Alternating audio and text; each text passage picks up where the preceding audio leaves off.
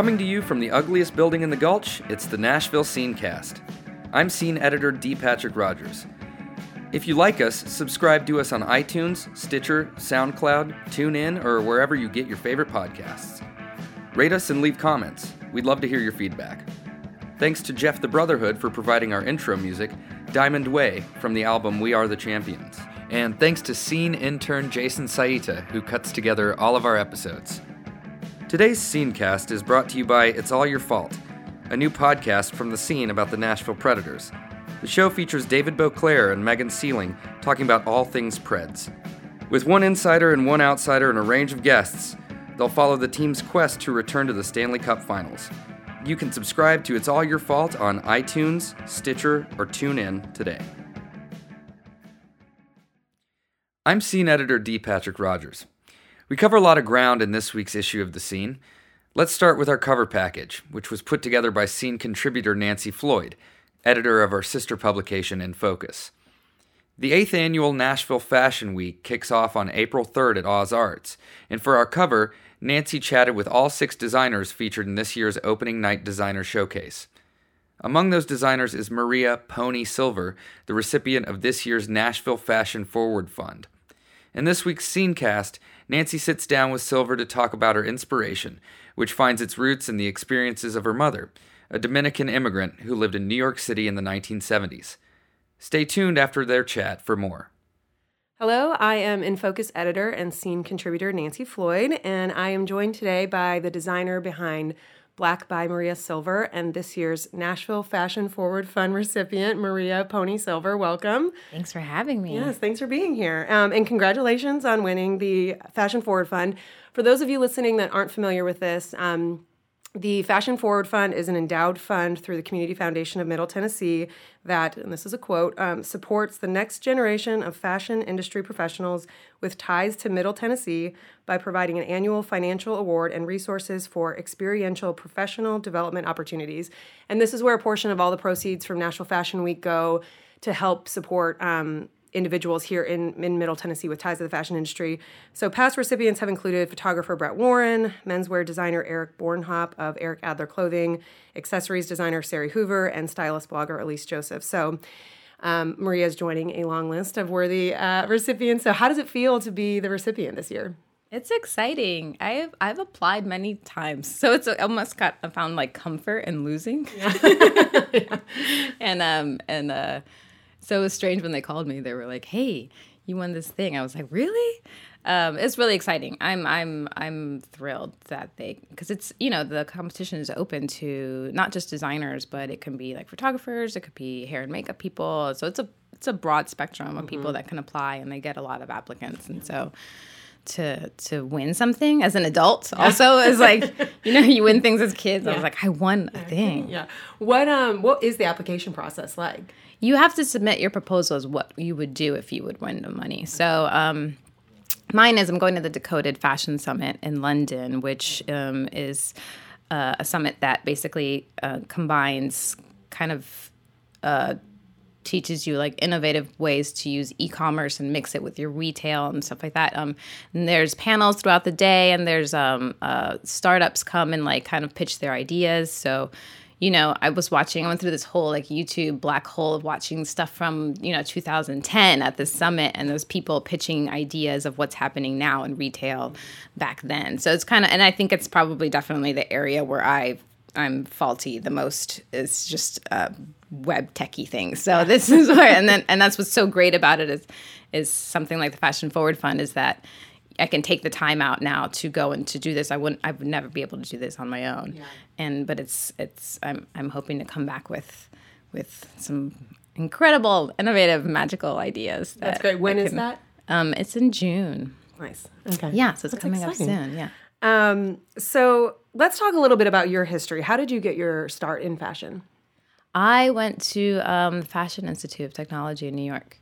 So I started there, but my mom taught me how to sew. And so, it was the 90s, it was high school. I was cutting up my clothes, sewing them back together, creating weird shapes. Yeah. Nice. And your career's been interesting, too, because you've done a lot of different things. You've done Broadway costuming on shows like Mamma Mia. You've designed custom stage pieces for artists like Margot Price. You recently did a partnership with the Nashville Ballet to put together performance pieces for for Seven Deadly Sins, right? For that show. That was so incredible. Yeah. What's the best part of your job? What do you love most about what you do? I think it's the randomness of it. I mean, to get a call from Nashville Ballet to be like, do you want to do this? And that was through the National Fashion Alliance. So they approached them, and then knowing that I have a costume background, they were like, this is the person you should talk to. It's just that I never know what next month will have in store for me. I have a storefront now, and I did not plan that. Yeah. That was, and I opened in 2 weeks. It was just this opportunity arose, and it was here's a store, and it's really small, and you can afford it, and it's probably the size of this room. And I was like, I can do this, and now I have a store. Awesome. Awesome. So next week is the start of Nashville Fashion Week, and this whole issue of the scene this week, our cover story is about the designers that are showing on Tuesday night, which is opening night at the Nashville Designer Showcase. And so you are among those 6 designers. Mm-hmm. You're showing your spring-summer collection. What can you tell us about the collection that you're going to be showing? The collection is inspired by my mother. I was thinking about a lot about when she first came to the States. And it was in 1973, and she had married my dad, and he was already here. He had moved here the 50s. And she moved here in 1973, and just kind of that jarring juxtaposition of moving from, she's from a town called Jarabacoa in the Dominican Republic, which is in the mountains, just tiny, tiny, tiny little town. And then she moved to West 103rd Street in Manhattan. And so I was just and having never been to the States before or anything. And I asked her about it, and she makes it seem like it wasn't a big deal. And I feel like that's what happens after time. You look back at things, and they're not as you're just like, oh, it's just a thing that happened. But then, just piquing her memory has been really fun, because she's remembered little small details about it that I never knew. Yeah. From before. And so the collection has this kind of push and pull between the island and city. Mm-hmm. And you mentioned you kind of incorporated, there's some small details even in the fabrics that you chose, aren't birds a little bit of a part of it, or things that you kind of have woven into? Yeah, there's kind of some hidden, because my mom loves birds. We grew up with a bird, and she has a bird now. And she's really, really small. And she's got a little nose, and so we'd always make fun of her and call her a bird. Yeah. Very nice. In a lovingly way. Yeah, so there's a hidden little just secrets about that. There's also, I use a lot of patchwork denim that I've been having people, I've been really fascinated with what happens to textiles, even when you donate things to Goodwill. You're like, I'm doing this great thing, I donate to Goodwill, but in reality, it turns out only about 20% of what you donate actually goes into the store, and then even less percentage is even sold. So, and then the rest goes to this textile mill, but then there's problems with that emitting that kind of energy, and so I've been having people donate denim to the shop, and you get a discount, and then I'm using that denim and turning it into other pieces. So I'm creating this patchwork denim, and it kind of mimics the bricks of the city, and then there's little inserts of colors and bursts of birds and fruitiness popping through. Do you have a favorite piece from this collection? I do. I have this parka that I made. It's just huge, oversized. It's this huge oversized parka in the patchwork denim. And then it's got these inserts that I've used this African modernist print. And it's really bright pink and red, and the inserts on the sleeves. And it's just massive. I always have a coat on. It could be 90 degrees, and I'm going to have some kind of jacket. I consider it my armor. So there's a lot of jackets in this collection. That one's probably my favorite. And then when will this collection be available to the public? What's the next step after you show it? Or are these pieces going to be available in your store? They are. I'm going to release things in groups. Okay. Instead of just one thing. Yeah. I feel like social media has kind of changed how everybody views fashion, and they everybody wants things more immediately. So if I release everything at once, then all of a sudden 2 months later, no one's interested in anything anymore. Yeah. So it's going to be an increment. So I'm actually doing a pop-up at Union Station with Fashion Week as well on that Thursday. Okay. And I'll have some of it there. That'll be like the first drop. And I actually have some of it that already came out in February. Yes. That's part of it. And then so like monthly, that's great. You'll be able to. And if anybody wants to see a little sneak peek before Fashion Week on Tuesday, you can check out this issue of The Scene, because we were able to photograph a model in one of the looks. So you can get a little sneak peek at the collection, as well as a collection from the other 5 designers that are showing on opening night. So opening night is the Nashville Designer Showcase. So it's all local talent, which is really great. It's just a great way to kind of shine a spotlight on the individuals here in Nashville who are doing great things with fashion. So there are 5 other designers, and I'm going to try not to butcher names, but it's Andrew Clancy of Any Old Iron, Ashley Balding of Onorex, Caitlin Stolle of Lily Gilder, Truly Alvarenga of Pink Elephant Designs, and Leslie Stevens of Olamai.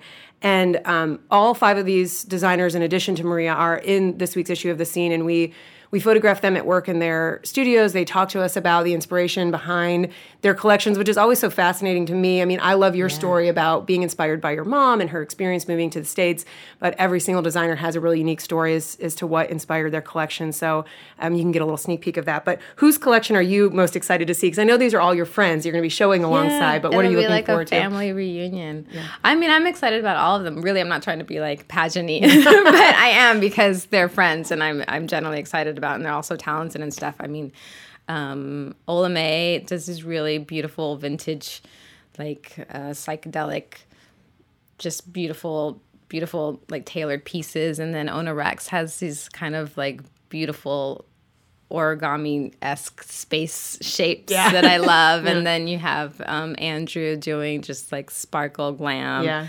Lily's always super fun. Lily Gilder's really fun, and gosh, Truly always really surprises me. She always comes out with these really beautiful gowns. Yeah. Yeah. Not too many people show gowns as much anymore. Yeah. It is a really good mix, and that was really fun when we were putting together this issue and we were doing the shoots with all the models and the collections, because you've got, Any Old Iron, so it's like a full sequins suit, and it's fabulous, and he did all this really cool work with created this stripe pattern with the different materials. And so that's really beautiful. And then Onorex is, you kind of mentioned, it's like, she described it as deep sea meets deep space. And so there are like these really cool shapes and really bright colors. The dress that we photographed is like bright yellow, and it was really, really fun. She's and not afraid of color. Not at all, which is really fun. And she did some really interesting things with the silhouettes to kind of mimic like jellyfish on Mars, I think is what she jokingly referred to as the name of the collection. And so it's like, it kind of gives off that look of like gills or something. It's really neat. But so there's some really fun things. And we photographed this really beautiful dress from Truly that is just really soft and really pretty. So that was kind of a fun thing going into this to see. It's such a wide range of talent and tastes and styles. So this is really neat. But you, I know, have been involved with Nashville Fashion Week since it started. 2011 was the first year that they launched, and you showed as an emerging designer that year. I didn't show the very first year. I showed the second year. You showed in 2012. Okay, sorry, 2012. So as an emerging designer. How do you feel like Nashville Fashion Week has changed throughout the years as you've been a part of it? Oh my gosh, it's grown to a really amazing. I don't even know what I'm trying to say. It's huge now. Yeah. It's like, it's crazy, and it's really been fun to watch it grow. And what I love about them the most is that they're growing and they're doing their thing, but they're still, their whole base of it is still supporting like the independent designer. You know what I mean? Like the fact that it's still about that. And then for them to have the Fashion Forward Fund too, like there's other regional fashion weeks, and it's just like, here's these shows, and there's nothing like that that's on the end of it. And on top of that, and they're doing the pop-ups and stuff too. Like at the end of the day, you can show at Fashion Week, but it's like, what about money? Right. This is really expensive to put on, and they think about this. They're just so incredibly supportive. And I mean, they'll just like randomly text you and be like, "Don't forget to breathe," and it's like things like that. And it's just really sweet, and that just kind of is a testament to the whole Nashville fashion community. Yeah. Well, and speaking of the Nashville fashion community, I mean, you've also witnessed a lot of change there, being involved in that, and we've all sort of seen that, how it's grown and has started to become taken so much more seriously, not just obviously in the city, but really across the country. What do you love about being a fashion designer here in this city as opposed to in New York or in LA or in some other larger city? I can afford it. Yeah, that's good. So let's start there. Yeah.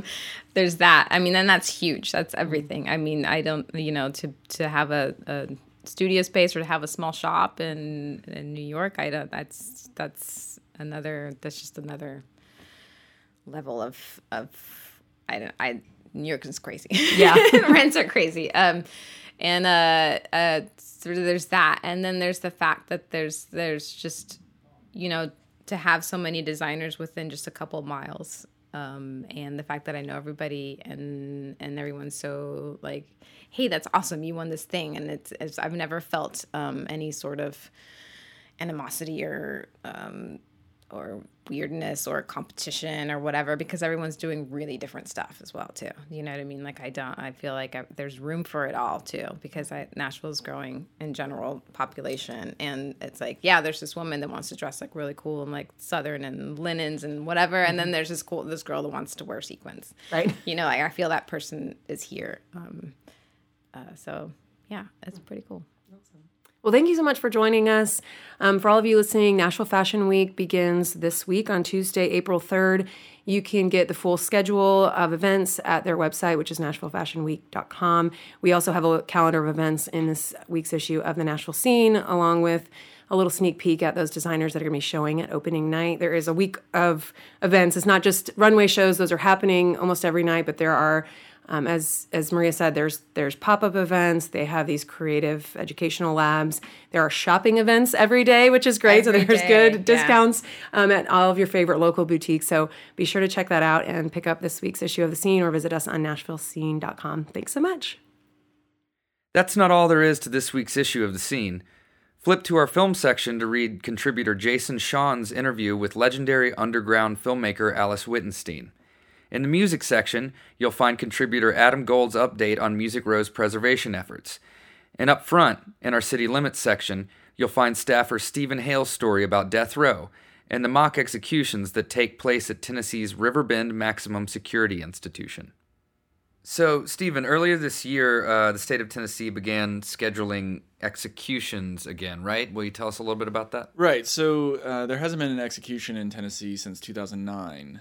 But in between then and now, there have been efforts to resume executions. A few years back, there were a number of executions scheduled, and then they all got called off because of challenges to the state's lethal injection protocol. And then this year, the state attorney general, Herbert Slatery, started asking for these executions to be scheduled again. So the state Supreme Court has scheduled a number of them. There was a brief effort to the AG wanted to see 8 executions scheduled before June 1st, which would have been a pretty remarkable run of executions. And he said that he wanted that to be done because they weren't sure about the availability of lethal injection drugs past that point. Mm-hmm. That effort has since been stopped. The Supreme Court denied the request for those executions to be set.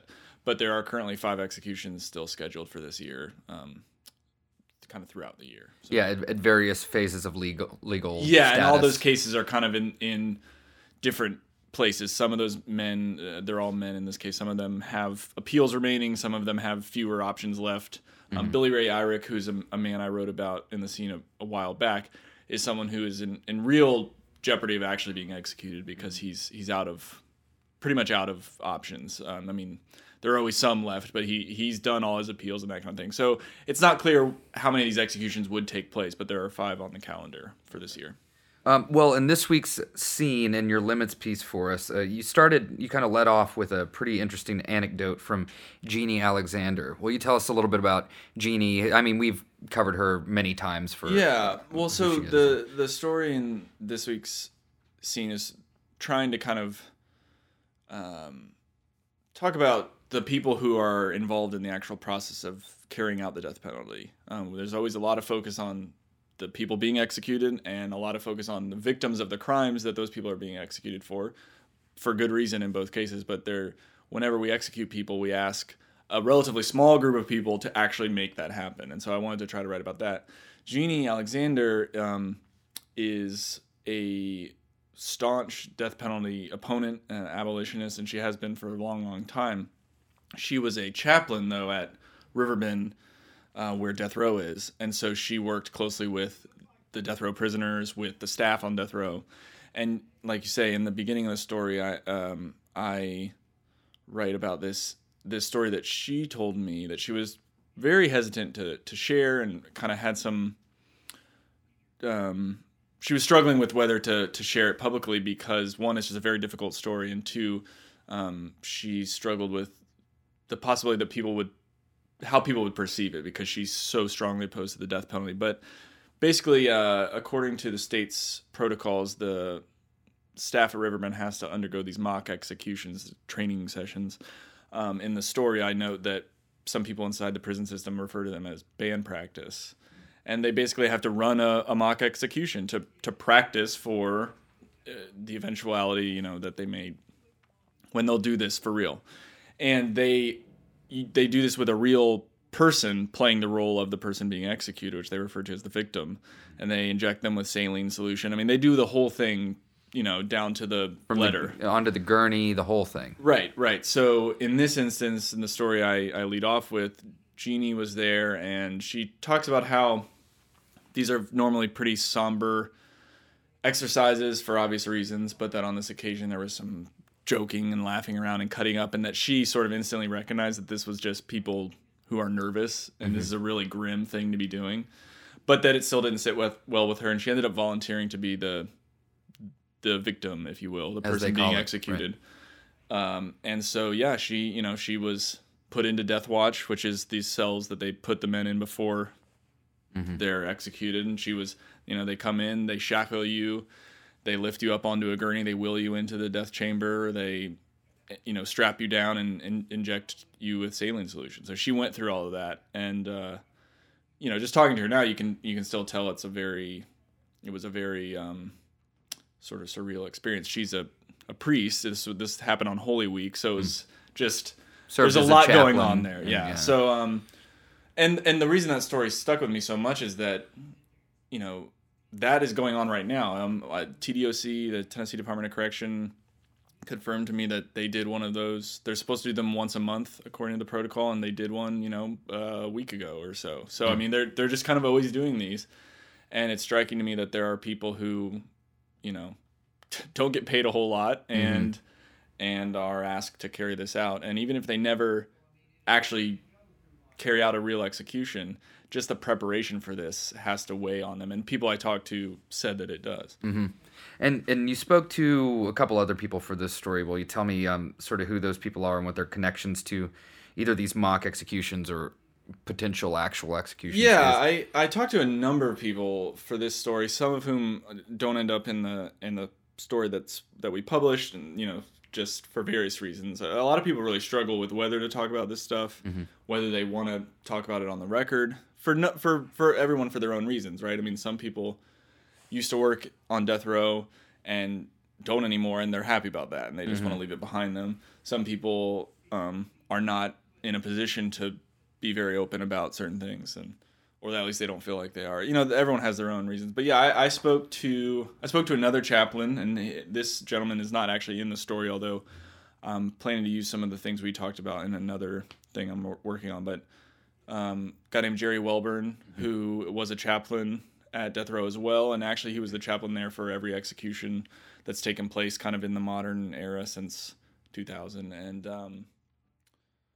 So I talked to him. I talked to a man named Ndume, who scene readers might know. He was on our cover years ago. Laura Hudson wrote a piece about him. He was exonerated and released from death row after he did 27 years in prison, 19 of them on death row. I talked mm-hmm. to him about just the experience of being a death row prisoner when they start scheduling executions and what that's like. Right. Because you got to remember, I mean, there are these guys who have been on death row for 20 years or more. I mean, they're there a long time, and then all of a sudden...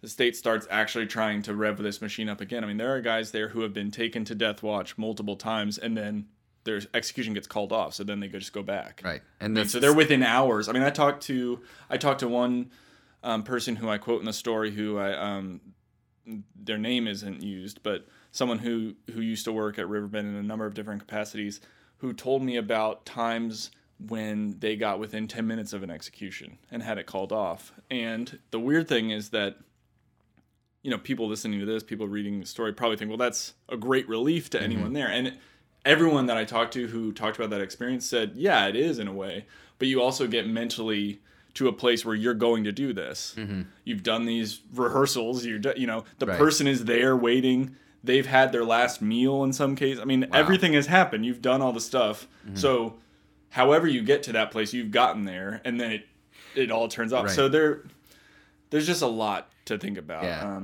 Those are some of the people I talked to. The psychological trauma of crossing that line is one thing, but also approaching that line again and again and it being recalled, whether it's the people who are part of that, you know, the small group of people who actually enact the injection right. or the person on death row. I mean, that's a sort of repeated trauma. Yeah, it's really remarkable. And I mean, there are far too many people to have included in this story, but I mean, there are people on every side of this. You can think of, there are victims' families who, you know, have been waiting years and years for what this, at least the system tells them, is justice, right? Mm-hmm. That this person has been sentenced and we're going to execute them. And the theory of the death penalty, I mean, I, full disclosure, would argue strongly that it doesn't follow through on this theory, but the idea is supposed to be that this is justice, right? This is closure, justice, right. And so they wait all these years for that, and then sometimes it never happens because the system is so flawed that for various reasons the cases are bad, or but so they have their own experience. You have the people on death row who obviously it's weighing on them, but also their family members. I talked to a woman whose brother was executed, and this is someone else who I'm hoping to use our conversation for something else I'm writing along the same lines. But I mean, she talked about the experience of having a family member on death row and thinking they were going to be executed, and then they're not, and then it actually happened. So there are all these different people who have these different angles from which they come at this. Yeah. But again, the point being that when we talk about the death penalty, we're not just talking about the person going to be executed and their victims. We're talking about this, you know, what I refer to in the piece is this kind of small subpopulation of people who just walk around with the weight of this system. Sure. And we don't hear from them very often. Yeah.